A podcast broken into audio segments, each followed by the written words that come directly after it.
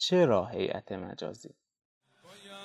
قلبم برا تو حرم باشه دائم بسات روزه تو علم باشه.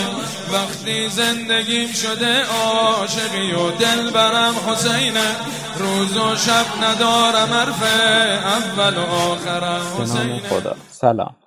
کرونا محرم امسال رو خاص کرد و به طبع اون تبلیغ دین چون یکی از مهمترین عرصه ها و فرصت ها برای تبلیغ دین همین محرم و سفره که امسال شرایطش تغییر کرده.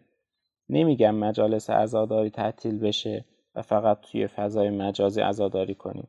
ولی کنار برپایی مجالس باید فضایی هم فراهم بشه برای کسایی که امکان حضور توی مجالس رو ندارن. افرادی هستند که به هر دلیلی امکان حضور توی مجالس رو ندارن. ممکنه شخصی مبتلا به کرونا بشه. خب طبیعتا نمی‌تونه به مجلس عزا بره. ولی این شخص هم حق داره برای اربابش گریه کنه و معارفی از دین به گوشش بخوره.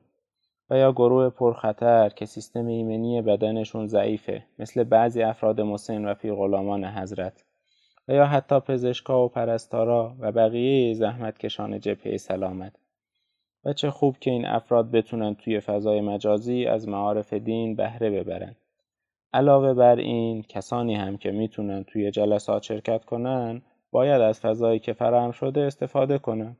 چون پروتکل ها میگن جلسات رو کوتاه برگزار کنید و این محدودیت زمانی باعث میشه که کمتر از جلسات حضوری بهره ببریم و برای جبران باید از فضای مجازی استفاده کنیم. تا شاید کمی بیشتر معارف دینی بشنوید دل برم حسین روز و شب ندارم حرف اول و آخرم حسین البته خب واضحه که هیچ وقت فضای مجازی مثل حضور توی مجلس اذان نمیشه و تأثیری که فضای حقیقی داره فضای مجازی ذره ای از اونو هم نداره. اما چاره چیه؟ مجبوریم. ما هم از باب اکل میته از اون استفاده می‌کنیم. اکل چیه؟ توی شریعت اسلامی وقتی به استرار برسیم خوردن گوشت گربه هم جایزه. حتی اگه به مرحله برسیم که تنها راه حفظ جون خوردن اون گربه باشه خوردنش واجبه. و اگه اونو نخوریم و از گشنگی بمیریم بعید نیست که حکم خودکشی داشته باشه. امیدوارم امسال عزاداری های خوبی داشته باشید چه مجازی و چه حضوری. تو سر شد شب و روز و دنیای من. حسین